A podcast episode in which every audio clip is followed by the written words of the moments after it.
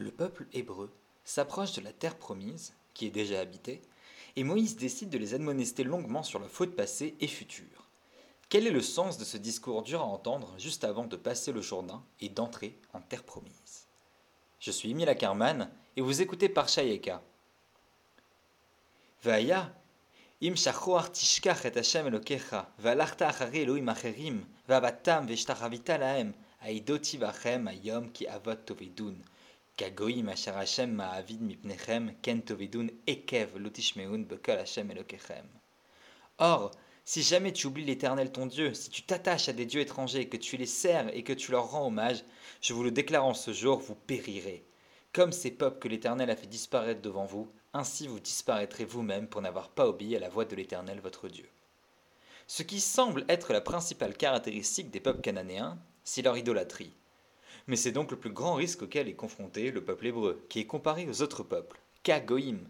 Comme les peuples, vous serez logés à la même enseigne si vous disparaissez. Mais je pensais qu'on était spéciaux. Eh bien, pas tant que ça, selon Moïse, Dieu et les commentateurs.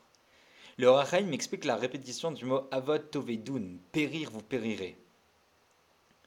Il dit que euh, il y a deux façons de périr, deux stages de périr. Le premier stage, la première étape, c'est de devenir comme les non-juifs qui n'ont pas de Torah et qui oublient qu'il y a un Dieu.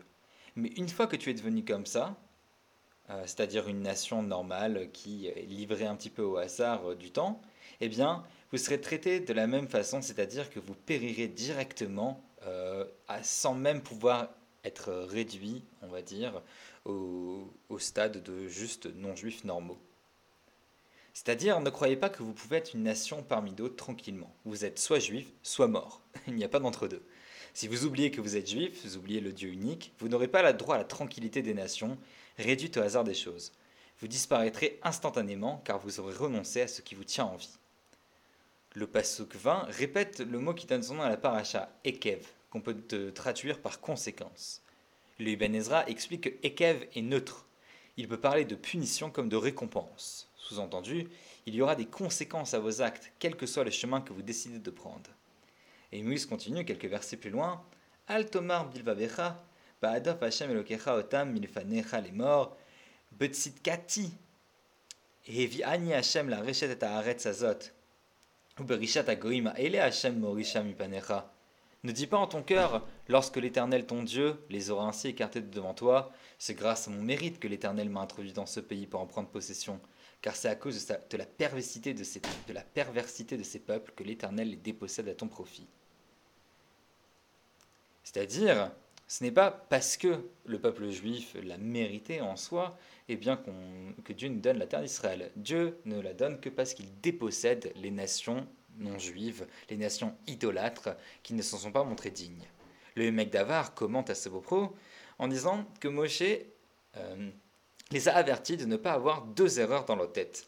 La première erreur que, les juifs, euh, que le peuple juif pourrait avoir dans sa tête, ce serait euh, de penser qu'ils ne vont pas eux-mêmes tomber dans l'idolâtrie.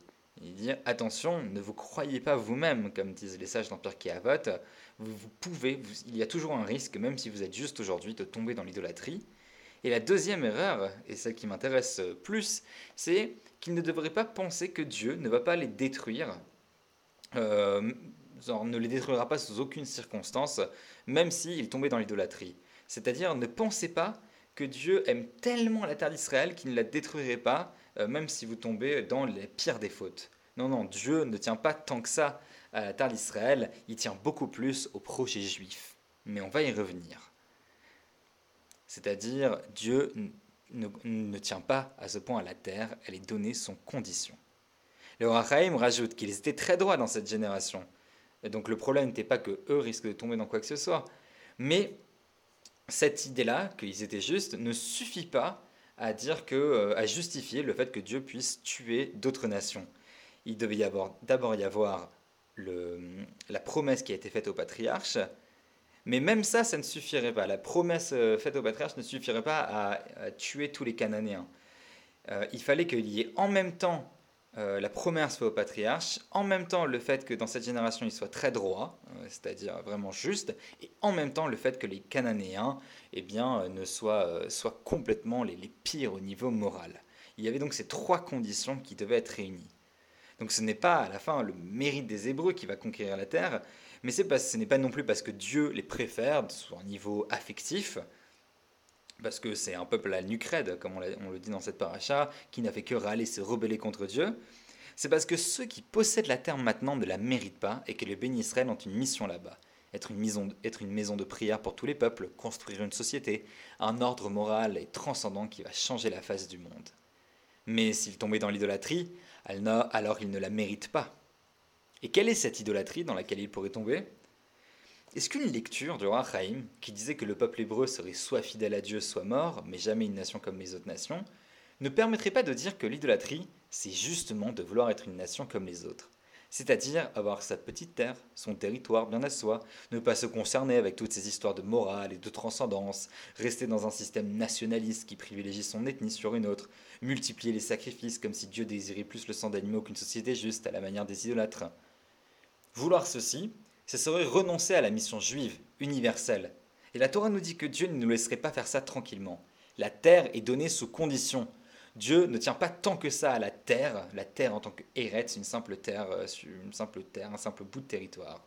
C'est ce que nous dit le mec d'Avar. Il tient beaucoup plus à son projet pour l'humanité. Alors, Shema Israël, Ata Over Ayom et Yarden. Écoute Israël, tu traverses aujourd'hui le Jourdain. Chaque jour est une traversée du Jourdain. Le projet divin s'incarne en chacun de nous et chaque jour nous avons la responsabilité de le mettre en œuvre. Shabbat Shalom e Good Shabbos.